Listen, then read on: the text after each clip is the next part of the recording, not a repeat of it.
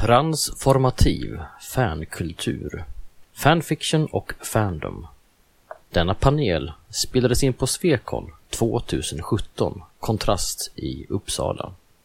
Medverkare gör Therese Norén, Karin Waller och Eira A. Ekre. Svekon-poddar. En poddradio från svenska science fiction och fantasykongresser.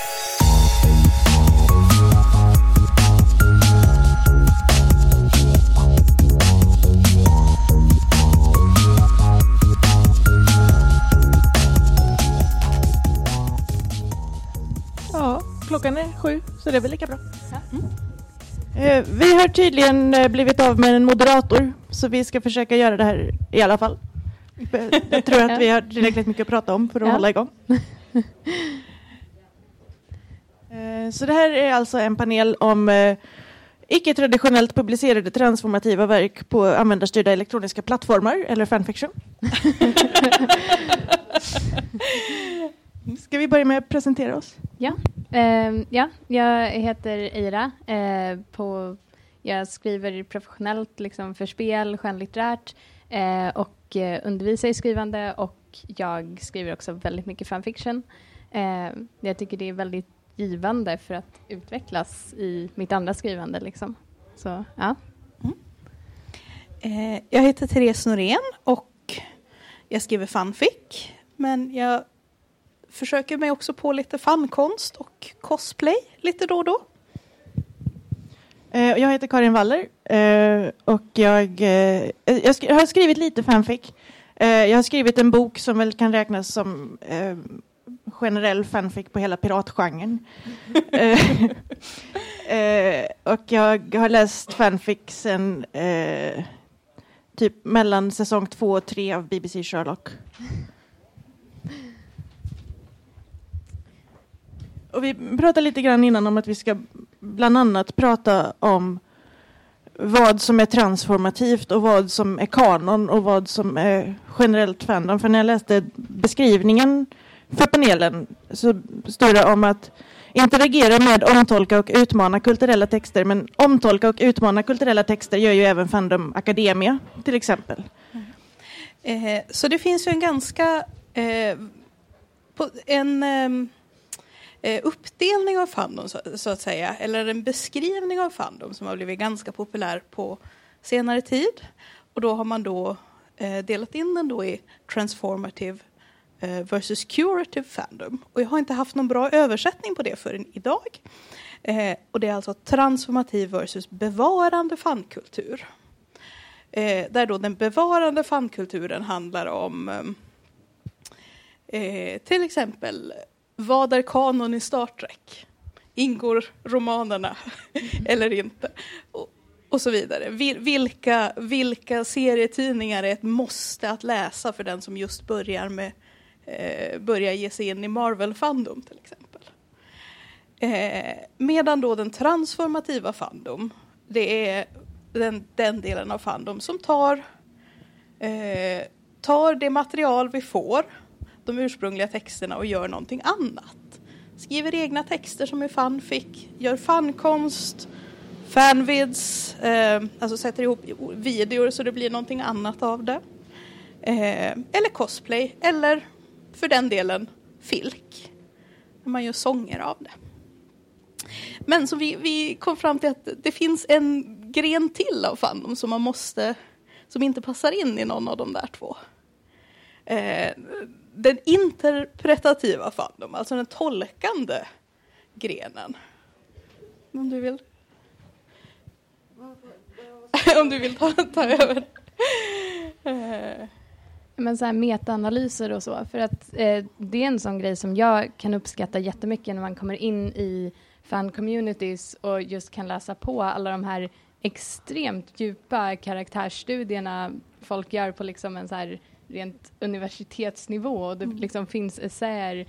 Jag hittade någon som hade skrivit en essä per Star Trek-avsnitt i alla de tre originalsäsongerna som analyserade så här, eh, hur Captain Kirk är en väldigt feminin karaktär och typ hur det uttryckte sig i vartenda avsnitt. Och jag tror varje essä var liksom 10 000 ord. Så det, precis. Jag, jag, jag skriver själv om blomstersymboliken i Supernatural till ja. exempel. Mm, det är mycket sånt där. Vad är det som egentligen händer i den här scenen och varför är den växten där och varför går de precis ut genom den dörren för det gjorde de i den scenen också så det måste betyda samma sak. Mm. Eh, och mycket av sånt här, det kan ju vara, det är ju potentiell kanon tills det motbevisas. Det som kallas headcanon, det som man ser i sitt eget huvud som tolkningen av den här scenen. Mm. Jag tycker det kan vara så härligt för att ehm, eh, jag har till exempel nyligen sett serien Black Sails och där har det varit väldigt mycket analyser kring så här, hur ett eh, heterosexuell eh, relation har helt speglats i en relation mellan två män. Och då så sitter folk och lägger så här, här säger de typ samma sak till varandra så det speglar varandra litterärt och det betyder att det här kommer sluta på det här sättet. Mm. Um, och det, ibland så läser man säkert in djupare saker än vad som finns där men jag tycker det finns charm i det också. Eh, sånt är det väldigt, väldigt mycket inom BBC Sherlock Fandom, alltså framförallt eh, Joan Lock Fandom. Här har vi ett heteropar som använder exakt den här frasen. Här använder John eller Sherlock exakt samma fras. Mm. Och det är inte bara en gång det händer utan det är liksom 50 gånger i varje avsnitt sådana ledtrådar finns. Eh, så, så, så, som sagt, de här, den här interpretativa delen av Fandom, den, den analytiska delen, hamnar någonstans mittemellan. För det är ju inte man pratar om kanon fast man lägger till sin tolkning som på ett sätt är transformativ. Typ. eh, och sen har vi en grej som jag gillar också som är när, när väldigt många delar samma headcanon. Mm. Och det blir vad som kallas fanon, så att det är hela fandom, nästan hela, kanon för nästan hela fandom. Eh, som när vi gjorde nu, vi har haft eh, på SF-bokhandeln Malmös Instagram så har vi haft en Instagram eh, utmaning under maj och eftersom 17 maj är International Day Against Homophobia and Transphobia så gjorde vi regnbågsbilder. Och när jag skulle plocka ihop grejerna som skulle vara med på den här regnbågsbilden så bara, men jag tar en popfigur av Captain America. Nej, just det. Men jag tar en popfigur av Agent Carter. Nej, just det. Mm. Det är fanon. så det, det funkar inte riktigt. Um, precis. um, Men, och sen har också en intressant grej var skillnaden mellan textuell och verbal kanon. Mm. Eh, som hela det här med att Dumbledore är gay. Som man skulle kanske antagligen uppenbarligen kunna läsa ut eh, ur boken. Även om det inte alls är till exempel lika uppenbart som Albius och Scorpius. Mm. Eh, men eh, sen har skaparen J.K. Rowling har gått ut och sagt uttryckligen bokstavligen att Dumbledore är gay. Är det då kanon för att hon har sagt det fast hon inte sa det i boken? Alltså, det är det jag tycker är så synd i, i hennes approach till sitt eget verk för att hon har gått ut flera gånger efteråt och sagt nej men Harry och Hermione skulle ha blivit ihop egentligen och Dumbledore är gay by the way och så vidare. och man bara ja det här är det här är ju kul men det hade ju varit jättebra om det skedde i boken så att vi alla visste det och att du inte behövde säga det på Twitter i efterhand. Um, för att jag, jag tror lite på det här med liksom death of the author, att sekunden du släpper ut något så är det inte ditt längre, utan det är liksom subjektiva tolkningar av ditt verk och du kan hoppas på att folk tolkar det i närheten av hur du ville tolka det, men du kan inte styra hur folk läser in ditt verk. Och det tycker jag är en intressant grej när författare försöker styra hur folk approachar deras verk eller vad för eh, fanfiction som skapas kring det. Som till exempel Anne Rice som är ett känt exempel för att hon så här, på, liksom, hon har gått efter folk på, på så här, alltså en rent rättslig nivå. Att typ du la ut en fanfiction om min vampyrkaraktär så nu så ska jag här, sätta mina advokater på din så här, lilla garnbutik här och typ försöka förstöra ditt liv in real life. Jag mejlar inte bara och säger snälla ta ner den där, jag gillar inte hur du porträtterar min karaktär. Och det är så himla intressant att det liksom kan växa sig så stort bara för att någon var så här, jag älskar den här karaktären, jag vill bara skriva mer om det. Och så skriver författaren bara, du har fel, så jag ska förstöra ditt liv. Ja, Det, det är ju spännande nu, för nu vet alla författare att, att det här finns. Så de flesta har ju en uttrycklig fanfiction policy på sin hemsida och sånt där. Det finns ju en del som är rabiat emot det, som George R. Martin och Diana Gabaldon. Martin har liksom hållit en jättelång rant om att ni inte bara stjäl mitt verk, ni gör det med då, dålig kvalitet också. Vad ska hon säga? Alltså originalverket Nej, behöver Martin, lite eller jag tror Gabaldon har ungefär Ja. samma. Ja, det var, den var fin. Det var det faktiskt. Eh, de flesta har ju annars liksom att ni får gärna skriva det, men ni får inte tjäna pengar på det och jag vill aldrig se det. mm. Och det, är så här, det tycker jag är en helt okej policy. Det är så här, ja men, eh, och det är lite som en sån grej som jag tycker kan vara lite awkward när folk kommer fram med så här rätt liksom eh, vuxen fanart och typ visar upp den för skådespelare som spelar karaktärerna man har ritat av. Och då är så här, ja, alltså de tycker nog det här är jättekul men det är allra Ja. värst när talkshow-värdar gör det i live-tv utan att ha bett artisterna eller konstnärerna om tillåtelse. Ja, det, det är Graham Norton va? Jag, jag hatar Det är hans, hans Det är segment. flera som gör Ja, så. för det som de har då som grej är att de tar in eh, ofta skådespelare eller författare eller så eh, och pratar med dem och sen har de bara skrivit ut den konstigaste fanfiction de kan hitta online och bara hej läs upp den här högt i live-tv och så kan det vara så här i den här blir Harry Potter och Voldemort ihop eller whatever. Ehm, men då, då blir det liksom det här konstiga att du liksom hänger ut den här personen och det kan vara ni vet, en 11-åring som bara så här har skojat runt, det kan vara skrivet satiriskt, det kan vara genuint 100% har lagt ner alla sina känslor i den här historien. Eh, och det är rätt hemskt för det är inte som att personen själv har mejlat den till snubben som spelar Voldemort och bara här, läs. Utan man puttar ju fram det till dem liksom. Ja men precis, och det går ju emot en av grundprinciperna för den här delen av Fandom som är att vi gör det för varandra. Mm. Bara för att vi vill frossa mer i det här. Eller vi, vi är överens om att de gjorde det här fel och vi vill utforska alla andra sätt de kunde ha gjort det på. Att det är bara för vårt eget höga nöjes skull. Ja. Och för att vi vill ha mer och liksom gå in på varenda djup av det. Sen så, jag ska ju säga att jag har betalat både för fanfic och för fanart. Eh, men eh, överlag så är det ju eh, inte en kommersiell verksamhet utan det är ju en i stor grad en gåvoekonomi faktiskt. Utan man, man, ser, man ser ens bästa kompis på nätet som är ledsen.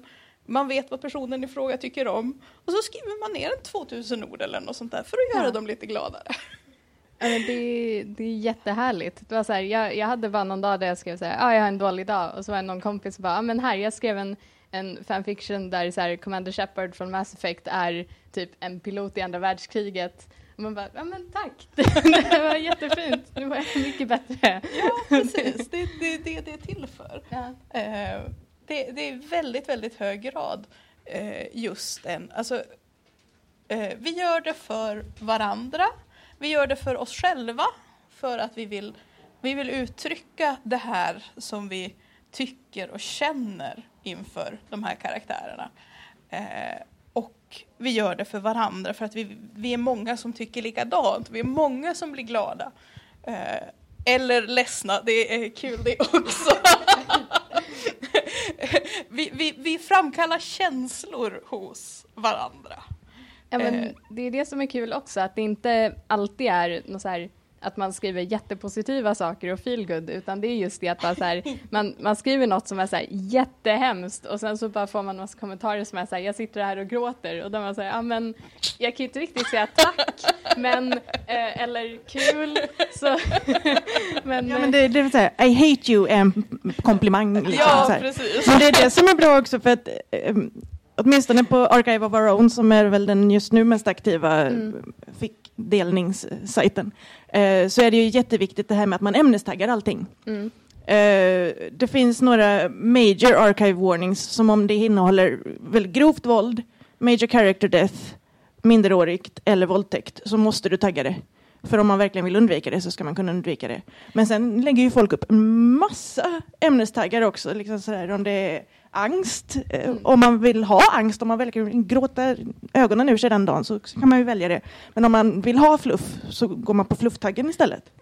Det är en av mina favoritsaker på just Archive of Our Own, det är just så här hur du, du taggar allting.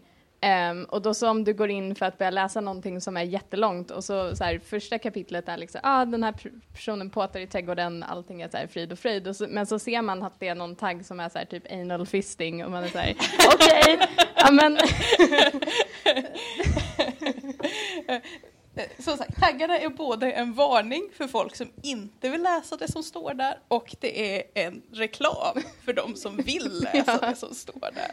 Eh, vilket är faktiskt är fantastiskt att man, att man kan eh, själv välja att innehållsdeklarera ja. på, till den grad att man kan få folk att hitta det man skriver även i en väldigt stor fandom som till exempel John Locke. Mm. Ja, så eh. det, det, det, är en sån där sak som jag uppskattar väldigt mycket. Ja, en del har ju väldigt specifika taggar som liksom bara just deras verk har. Mm. Men jag tycker också det är intressant att sätta hela det här med att du så specifikt beskriver innehållet i kontext med hur folk känner inför spoilers mm. idag. För att det du essentiellt gör är ju så här att du säger, ja men ingen kommer dö, eh, de här kommer bli ihop, Liksom, och det kan vara en historia som är så här jättemörk, men det står ju högst upp att så här, det kommer bli bra, det kommer ha ett, lyckligt slut, depressionen kommer bli botad, liksom, vad det än är så är det, eh, finns det redan definierat för dig. Och det är intressant att det är en sån grej som vi ser som positivt i de här communityt överlag. Det är inte folk som blir sura över att ah, men det stod ju att den här personen får en tatuering liksom när ni förstört hela upplevelsen för mig. Liksom, utan man bara, ja, det är det jag vill läsa idag. Det, jag ska säga, det är inte hundraprocentigt, för jag har läst bland annat minst en, eller framförallt en fick med major character death som inte var taggad som det. Ah. Så eftersom jag förväntade mig att om det händer så kommer det vara taggat så drabbade det dubbelt så hårt. Liksom. Precis. Gabi har en fråga.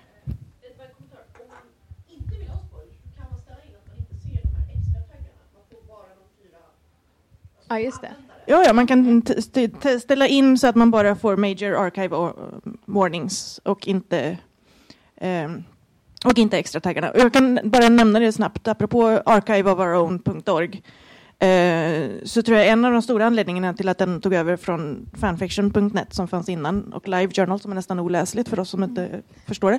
Eh, är just det här med ämnestaggar så att man kan söka på ämnestaggar. Både liksom handlingstaggar men även par och personer som är med, relationer, vilka olika fandoms som crossoverar. Mm. Eh, och även att man kan klicka i så här om om det ska vara eh, fem slash eller mail slash eller genfic det vill säga att det inte huvudsakligen handlar om shipping utan att det är en ren handlingsstyrd med kanske lite, lite, lite romans. Mm. Så man kan väldigt finordna vad det är man vill hitta. Precis. Den är fortfarande okay, måste man logga in för det? För jag har inte lyckats. Eh, den är fortfarande aktiv, men tagg, taggningen fungerar mycket sämre. Eh, det är ingen skillnad mellan platonisk och eh, shipping till exempel, utan har du, taggar du två, du kan tagga två karaktärer och det är de det handlar om, i alla fall när jag kollade in senast.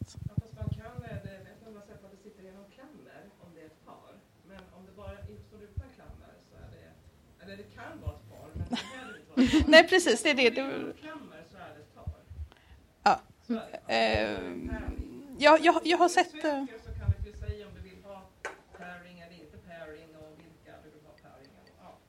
Mm. Men, men ämnestaggarna funkar sämre på fanfiction.net.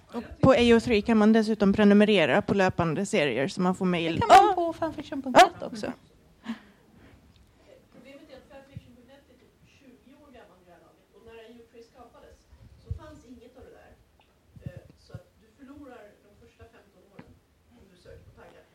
Och det är spännande. Ja, just det. Det är... Eh, det är ganska många som har importerat över mm. sina fix och eh, en hel del arkiv som har importerats över också in på AO3. Mm. Ehm, det, det, det, är där, det är dit jag går för att läsa om det inte, eller på Tumblr. Ja, ja, en del taggar kan ju vara just, man kan vilja ha hälften av de taggarna men sen är det någon tagger som faktiskt är en spoiler. och då, ja. jag, jag, jag, brukar ofta göra så att jag går till det par jag vill ha och det, det jag vill läsa om. Och så ordnar jag på antalet kudos i AO3. Så alltså vilk, de som är mest uppskattade först. Och sen läser jag dem. Eh, allihopa tills det tar slut eller tills det blir så dåligt så det blir oläsligt. jag har gått igenom rätt många taggar på det sättet och det, det är ett lässätt som inte funkar på fanfiction.net. Ska, ska, vi, ska vi... Ja, jag tror det är bra om vi går vidare. Det är väldigt på tekniksnack. Så. Ja, precis. Eh, jag tänkte också ehm, nämna att en av de sakerna eh, så vi, en av de sakerna vi skulle prata om var just eh, vad blir skillnaden när det inte är kommersiellt styrt? Ja, precis. För det är ju helt, helt användarstyrt. Det är helt gratis. Det enda man behöver få är en invite liksom, och det kommer efterhand. Man kan få vänner och om man har vänner som man vågar prata fanfiction med. Eh, Och annars Men kan det- ni komma till mig. Ja, precis. Eh, och det är ju helt, så därför så är det ju helt en annan typ av publicering av litteratur än den traditionella förlagsbranschen. Så det, är helt, det behöver inte anpassa sig efter någonting. Om du ska ge ut en bok på Penguin eller liksom så här så måste du ändå, då kommer det gå igenom en massa redaktörer. Det är väldigt bra för de vet att läsa text och de vet att ge tips hur du utvecklar din text och allting sånt där och de kan korreläsa. Men samtidigt så har ju de en plikt mot att det här ska tjäna pengar. Det får inte vara för konstigt eh, och det får inte bryta mot några lagar, vilket mycket, alltså det är ju rättighetslagar och sånt där också. Men om du bara skriver en text helt själv, kanske några vänner läser den uh, som är bra på att läsa fick och ger dig feedback och redaktion och sådär. Du, är ju helt, du behöver inte anpassa dig till att det ska, vara, att det ska kunna tjäna pengar, så det är borta från det kapitalistiska systemet. Eh, Du får göra precis hur du vill med relationer och så här, så att egentligen så är det borta från både patriarkatet och heteronormen också, så att det är verkligen inga begränsningar för kreativitet eller vad man vill stoppa in eller vad som helst. Eh, och framför allt så kan du ha en väldigt stor eh, spännvidd i eh, formatet, tycker jag. Eh, jag har eh, varit, eh, av olika skäl, och haft väldigt svårt för att läsa långa texter. Eh, så jag klarar inte av en bok. Men jag klarar av en, en fick som är på tu, någonstans mellan 1000 och 10 000 ord. Det är rimligt, det är vad jag klarar av att läsa. Eh, och det är ju också, vill man ha en eh, queer kärleksnovell på mindre än 10 000 ord, så är det inte så himla lätt att hitta. eh, om man inte läser fanfic. Just det här, alltså framförallt så tycker jag att det har lett till en ökad tillgång på noveller. Också att det är mer... Eh, jag tycker också att den liksom queer-litteratur man hittar, eller i fanfiction, är ofta så mycket mer sympatisk än det man lyckas hitta mainstreammässigt. För att eh, mainstream känns som att det är väldigt fast i stereotyper, är väldigt fast i så här, ja men vad sålde bra, okej 50 shades of Grey sålde bra, tänk om vi gjorde det fast med kvinnor eller vad det kan vara. Men liksom, jag tror att bokbranschen skulle kunna lära så himla mycket av att titta mer online vad folk vill läsa för att folk vill inte riktigt, eller det är klart man vill ha det också, men man vill liksom inte bara ha en Avengers-film som bara är att de spär på en skurk. Man vill också ha att de bara sitter runt frukostbordet och pratar och är personer och att Mm. Man de ser bästa dem bitarna. interagera. Precis. Men det finns en disconnect mellan vad folk vill ha och vad som händer i mainstream media. Och ehm, jag, menar, jag kan bara ta det som exempel själv. Jag jobbar med ett eh, hyfsat stort svenskt förlag nyligen för att skriva någon så här queer historia åt dem. Eh, och det skulle vara en eh, lesbisk romans där en karaktär var trans. Ehm, och då så när vi satt och jobbade på så första kapitlet så läser de igenom det och så får jag feedbacken så här, ja det är ju så här, det är superbra, det är bra kemi mellan dem, men så här, ehm, vi fattar inte riktigt varför huvudkaraktären vill lämna fastlandet och bara dra ut på en båt. Och jag säger, kanske för att hon eh, bor på fastlandet på 1700-talet och är trans. Det kanske är det liksom. Eh, och de var så här, ja fast vi skulle vilja se någon så här riktigt transfobiskt som bara motiverar henne till att fly från fastlandet. Ja, fast jag vill ju inte skriva för en straight publik. Jag vill skriva för en queer publik och jag vill att det här ska vara en positiv upplevelse att läsa det här och inte någonting som bara väcker massa hemska minnen om saker man har varit med om. Och då, ja, fast tänk om vi gör något mitt emellan så det är bara så här lite transfobiskt men fortfarande jobbigt. ja, det går ju inte riktigt. Um, så, men att här, det där finns inte ens när man jobbar mot fan-communities och liksom bollar idéer där. Då finns det inte ens liksom, åh den här historien hade inte tillräckligt mycket hat i sig. Utan det är mer så här, ja den här var jättegullig, tack för att jag fick läsa. ja, och det märks ju för att det, det är väldigt eh, inkluderande och välkomnande eh, fandom som är mer queer än straight. De gjorde en, på AO3 så gjorde de en folkräkning eller så här vi vill veta mer om dig, som var helt frivillig att delta i, men 10 000 svarade. Och, och av dem så uppgav 38 procent att de var straight. Uh, uh, 30 procent bi, 16 procent pan, 11 procent ace, 11 procent queer och fler små, ännu mindre grupper. Uh, och dessutom 96 procent icke-män. 90 procent identifierade som kvinnor 7,3 eh, procent som genderqueer, 4,2 procent som män och sen många, många olika kategorier dessutom. Jag har inte riktigt alla siffror. Jag hade en bild. Eh, om man söker på EU3 Census så finns alla siffrorna. Okay. och en, dessutom en rolig, märklig diskrepans som följer av det här är att ungefär hälften av fixen på AO3 är mail slash. Eh, fem slash är bara 7 procent. Eh, och eh, eh, F, alltså vanlig hetero eh, fick är 22 procent. Men jag tror att det beror väldigt mycket på att man utgår ifrån en kanon eh, som är i första hand heteronormativ och i andra hand queerbaiting med mail slash. Mm. Eh, men, men, också, eh, tror jag, jag vet att det är många författare som har sagt att eh, jag vill läsa och jag vill skriva historier där jag inte kan tänka mig själv, kan tänka in mig själv, min, min egen kropp i de här situationerna. Eh, speciellt om man då skriver lite åt det lite angstigare hållet. Eller det explicitare hållet. Eller det explicitare hållet. Eh, så det är också en sån där sak som påverkar väldigt mycket. Eh. Och jag tror en annan grej som är en bidragande del av det är att när man har ett förhållande mellan två män så har man dessutom ett förhållande som är frigjort från hela den sexistiska apparaten. Uh, det, eller så, potentiellt var det, att, att det är nästan det sättet att gå och ha ett någorlunda jämställt förhållande. Vilket å andra sidan har lett till att man har återskapat den sexistiska världen. I, och, och, och om ni är bekanta med fenomenet alfa, beta, omega. Ja, ja. uh, inte min grej, men um, Alltså jag har en kompis som läser det och det, det verkar som att ungefär hälften av det är fruktansvärt.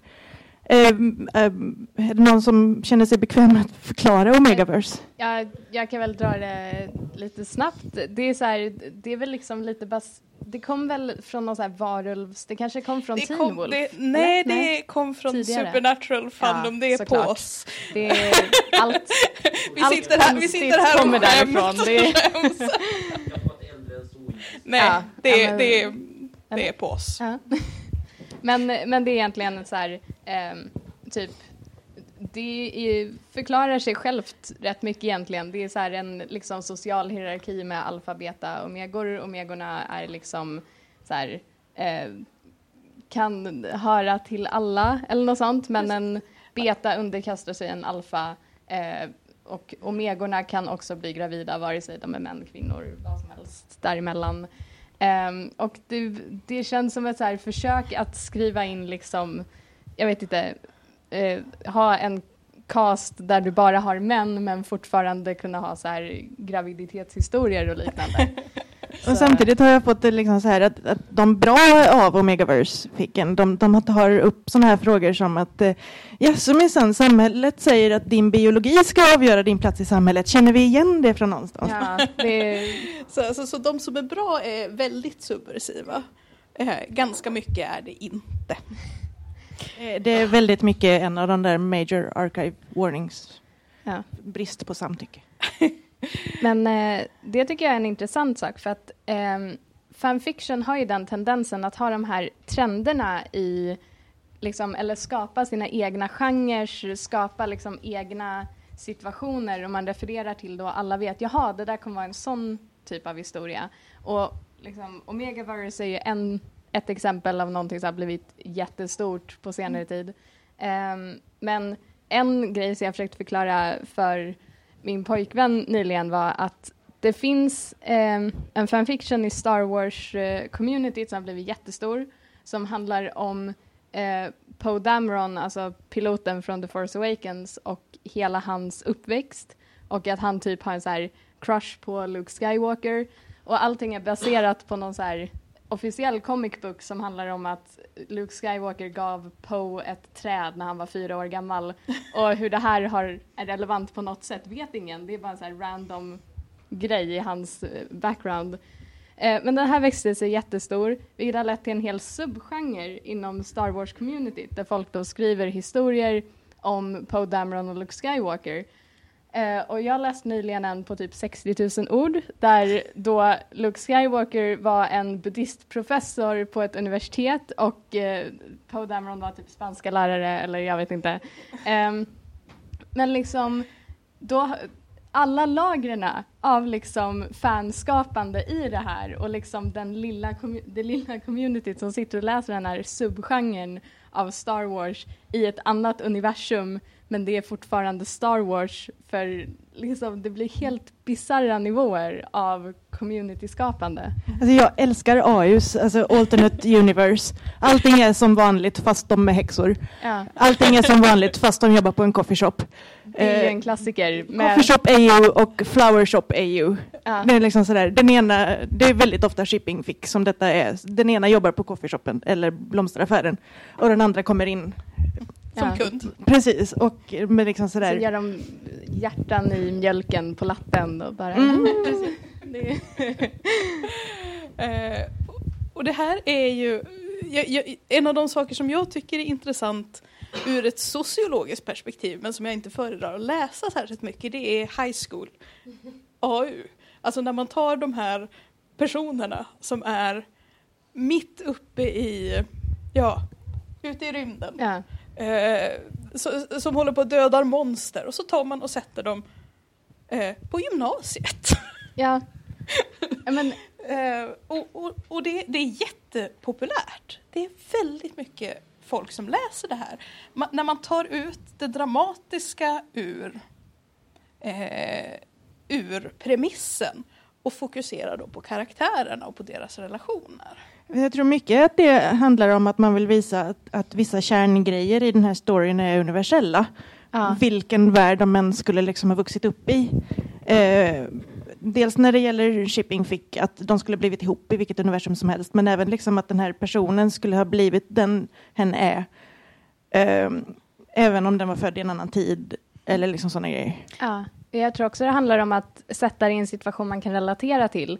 För det, jag tror, eh, eller tror, men eh, det känns som att det finns en del i fanfiction som handlar mycket om att eh, typ granska sig själv, att experimentera med om det fanns en plats för mig i världen, hur skulle mitt lyckliga slut se ut? Och eh, jag tror att liksom high school, university historier ofta kommer från folk som är typ där i livet.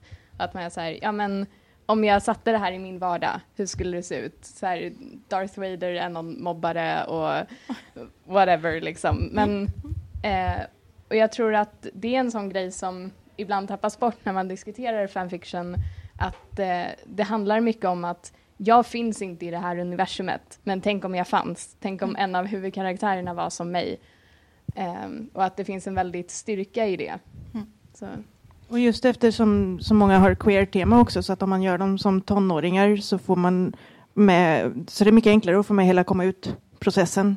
Ja, precis. Eh, för när de är 40 så har de ofta kommit ut redan. Eller Ja. liksom insett att det är någonting jag ska behöva tänka på kanske här nu. Ehm, men det är, det är mycket vanligare att det sker i tonåren och då kan man göra det om man liksom gör det i tonårsmiljö. Eh, och det här med just att jag vill se mig i det här universat. Om, om, om vi byter eh, typ av transformativ Mm. eh, fandom. Eh, jag sysslar också med cosplay en hel del. Eh, det vill säga att man tar en person som man tycker om i ett verk och så klär man, klär man ut sig till dem. Eh, och ibland så spelar man dem också. Mer eller mindre beroende på hur mycket man känner för det. eh, och det här är också en väldigt stor del av att man vill sätta, man vill förkroppsliga fandom. Man vill sätta sig själv och sin kropp i eh, själva fandom.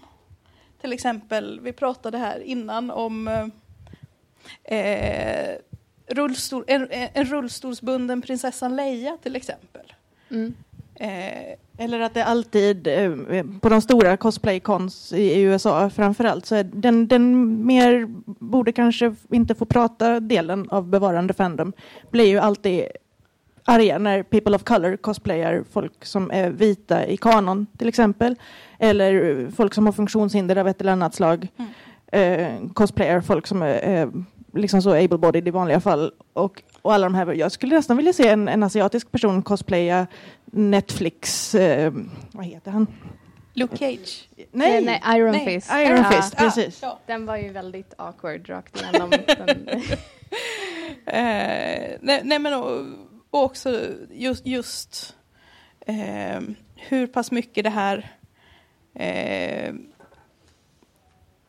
eh, alltså de, de som är populära cosplayare är ju naturligtvis de som eh, stämmer överens med folk i gemens syn på eh, karaktären. Mm. Så ser du ver- verkligen ut som den här personen så kommer du bli väldigt mycket accepterad och folk kommer att ta bilder på dig och de kommer att tycka att åh vad snyggt. Eh, medan då om man inte ser ut som den personen utan tvärtom vill. Men jag skulle vilja se hur Leia såg ut om hon var tjock. Mm. Eh, då får man ju betydligt... Eh, det är en svårare resa men det är faktiskt värt otroligt mycket att göra den. Mm. Tycker jag i alla fall. eh, även om de två som jag cosplayar spelas av medelålders tjocka män så det är inte, ett inte så mycket ett problem. En sak som jag ville nämna som är släkt med AUs Alternate Universes är crossovers. Mm. För att eftersom det inte finns några regler för vad man får göra, man får göra precis vad man vill, eh, så kan man ju blanda olika fandoms. Som det här med High School AU till exempel, så finns det ju en hel underavdelning med Hogwarts AU. Eh, det, jag tror inte det finns ett fandom i världen som inte har en, en Harry Potter crossover. Vilket hus skulle de vara i? Liksom. Mm. Eh, och många av mina väldigt, all, väldigt mycket mer ovanliga OTPs, uh, one true pairings, favoritpar, eh, crossover-par som min absoluta favorit just nu är Professor McGonagall och Granny Weatherwax. De skulle så asnabbara ihop, inget skulle kunna stoppa dem. Det finns ingenting som säger... eh, Har- Harry Potter är så otroligt ouppmärksam så det finns ingenting som säger att de inte är gifta. Ja, och eh, apropå Star Wars, Ray och Furiosa från Mad Max. De skulle Mm. också vara som ihop. Ja. Det funkar ju rätt bra. Men det kan vara jämfick eh, crossover också, som om, om Mulder och Scully blir kallade till Night Vale till exempel. Mm. Men det är en sån grej som jag älskar och det är så här, om, särskilt när jag pratar med eh, män som är över 40 och envist inte förstår eh, fanfiction och liknande så är jag alltid så här, ja men det finns fanfictions där någon bara har tagit det här slaget som Tolkien skriver om i Silmarillion fast de har skrivit 500 000 ord om det så att du kan läsa allting som hintas om. Och det är ingen romans alls, det är bara så här hacka upp liksom hundratusen goblins långsamt och Detaljerat. Bara, detaljerat. Och de så här, jaha, nej men det här låter ju intressant. Det låter ju legit liksom. Det är ju... 4,2 procent männen läser det. Men, och dessutom, som jag brukar nämna om när man pratar om fan, fanfictions historia, att Vergilius skrev fanfiction på Homeros och sen skrev Dante fanfiction på Vergilius. Och Ja. så liksom, så Sen skrev. Dante self-insert fanfic. Ja. Och det är så här, ja. Eh, Då Och- ska vi se, du har, har du en fråga där? Det, just det med statistiken, A3 är ju nischat mot en viss grej. Fanfiction på fett har ju mycket mer hett. Alltså, Mm. och, och det finns ju tydligen fandom spaces med just spelfanfic. Där det mycket är så här, jag spelar min gubbe i Skyrim, som gör det jag gör i Skyrim. Som är förmodligen mer killar. Ja, nej men det finns ju, alltså ofta i så här, om man går in på spel och eh, ja men tar så här Minecraft, Skyrim, Fallout där det är lite öppnare världar, då finns det ju hela communities där man bara så här lägger upp screenshots och lång, så här, berättar om hela sin genomspelning på typ 70 timmar. Och när så här, ja, eh, jag odlade tomater här och sen så liksom eh, bara lekte jag med min hund och sen så kom de här monsterna och du, du, du. Så det är, ja. Eh, så, alltså, a- eh, A3 är inte nödvändigtvis nischat, men det uppstod som respons på eh, konservativa kristnas försök att stänga ner homosexuell fanfic. Så det, det är inte nödvändigtvis nischat, men det är Det är nischat. öppet. Ja, de gjorde reklam också. Jag är Mm. mycket inom japansk eh, det är nischat mot västerländsk media. Eh, ja, det, Sen var det väl grejer de förbjöd på fanfiction.net också som real person fick. Ja, och de körde ju någon purge där, där de rensade allt som var så här Explicit. Eh, eh, explicit också för fem, tio år sedan eller någonting. Eh, sen vet jag inte hur det har sett ut efter det, men man, man ändrade bara mm, eh, man, man ändrade bara hur man beskrev det. ja, det känns väl lite så. Eh, Sen, men, sen vad det gäller real person fic så är jag lite nyfiken på vart gränsen går. För det är ju alltså det är fanfic med riktiga levande människor, ofta med pojkband. Eh, men vart gränsen går när det blir det mot att det blir alternativ historia. För jag håller just nu faktiskt på och läser en bok eh, om Wyatt eh, Earp och Doc Holliday. Som hade ett väldigt mycket naknare förhållande än vad historieskrivningen framgår om man ska tro på den här boken. Eh, och så den är ju egentligen real person slash fic. ja, Eh, men den är också liksom en sån alternativhistorisk, tänk om det faktiskt var så här historisk roman. ja, och, Och Lord sånt som- Byron har skrivit, läst väldigt många queera romaner. Ja, och det är jätteintressant för att det, när man tittar på skönlitteratur så finns det ju jättemycket skönlitteratur som egentligen bara rakt upp är fanfiction och just eh, real people, real person fanfiction. Jag läste någon så här jättegrotesk skräckbok som hette Exquisite Corpse tror jag av Poppy. Bright och den är ju verkligen så här Ehm, för båda de seriemördarna fanns på riktigt och den här är egentligen bara, men tänk om de hade mötts och blev ihop och den ena är nekrofil och den andra är kannibal. Och sen så handlar det om att de så här bondar och bara försöker få den andra att förstå sitt intresse. Eh, och det, ja, nej, jag kommer fortfarande ihåg delar av den, det var väldigt slamsigt. Så. Eh, Vi har bara ett par minuter kvar så vi kanske ska hinna ta en fråga eller två. Jag tänkte, var det inte, apropå fanfiction i, liksom i den offentliga litteraturen, var det inte för något år sedan här Jane Steve när de hade gjort Ja. något med zombier och... Precis. Mm. Ehm, det är Ja, men, men de böckerna är i public domain så de får man göra precis vad man vill med. Mm. Men Eh, det, Det är därför det har kommit jättemycket Sherlock Holmes-romaner nu för nu har de gått in i public domain. Eh, sa, sa, samma sak med de här klassiska viktorianska skräckgrejerna. Dr Jekyll och Mr Hyde, Dracula, mm, eh, Frankenstein. Tillräckligt När de har varit länge. döda i 70 år. mm. Agnieszka? Bara frågan här med Dumbledore, alltså i sista boken, är det inte ändå ganska tydligt att, att han har en relation med Grindelwald? Det, Även om det inte kanske ordet gay står så är det väl ändå det beror väl på, alltså eh, en sorts kärleksrelation? Eller? Eh, det, det är ju rätt otydligt och sen tror jag att det är en sån sak som känns tydligare när man vet om att det var intentionen. Men ehm, liksom eftersom litteratur har en tendens att säga att folk är nära vänner Mm. även om de typ explicit har haft sex eller liknande så känns det också som att, ja men särskilt när du riktar dig mot ungdomar och så, så känns det bättre att vara tydlig med vad du försöker säga. För det är samma sak som att typ eh, Remus Lupin och hela hans varulvsgrej ska ju vara någon metafor för aids. Och man är som, ja, ehm, jag kan ju typ se att det är en metafor för aids, men det är inte som att det är tydligt och det är inte som att jag när jag var typ 12 läste den här och bara jaha, nu vet jag hur jag ska ställa mig i aids-frågan liksom. Så Jag kan hålla med om att det inte är helt explicit. Nej. Eh, snabb fråga. Ja, eh, nej, men jag tänkte att eh, ni säger saker som att ja, men Dante är fanfic. Och jag vet inte riktigt om jag vill hålla med om det. Jag tycker inte vi ska definiera fic på det sättet. Utan, vad ska man säga, det har ju alltid skrivits saker i andras universum om man har jobbat vidare på det. Men fanfic kanske är, snarare ska tas som, en fanpraktik. Vilket att om det blir publicerat så är det inte längre fic. Till exempel. Är, alltså, Var drar du gränsen för publicerat? Jag har flera inbundna fanficböcker. Absolut. Och det finns det ju många som, som, som låter det göras. Så det, det, ja, men jag tycker det är en...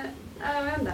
alltså det, Någonstans är det en diskussion vi borde Och där går, ju också, det, där går ju också gränsen just med det här med public domain-böckerna och sånt där. Du skulle ju inte kunna ge ut en Harry Potter fanfic nu, men du kan ge ut en Jane Eyre fanfic. mm. Eh, Någon skulle vilja höra det. Mm. Precis. precis.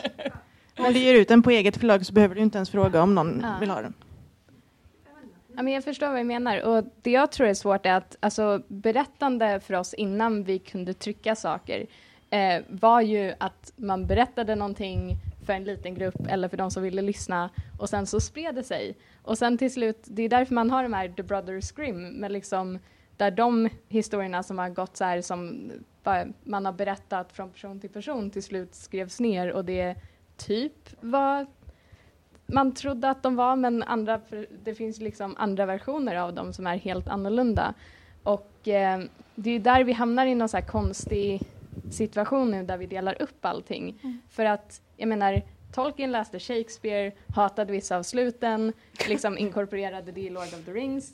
Okej, vidare. nu får vi stoppa. nu får vi stopp. Ja. Sorry. Vi pratar säkert gärna mer om Vi det här under pratar väldigt gärna med. Absolut. Tack så mycket. Tack så Tack så mycket.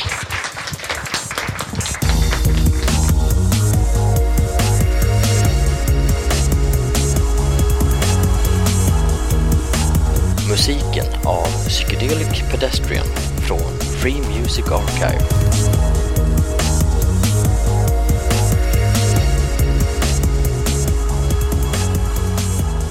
Besök gärna vår hemsida på svekonpoddar.se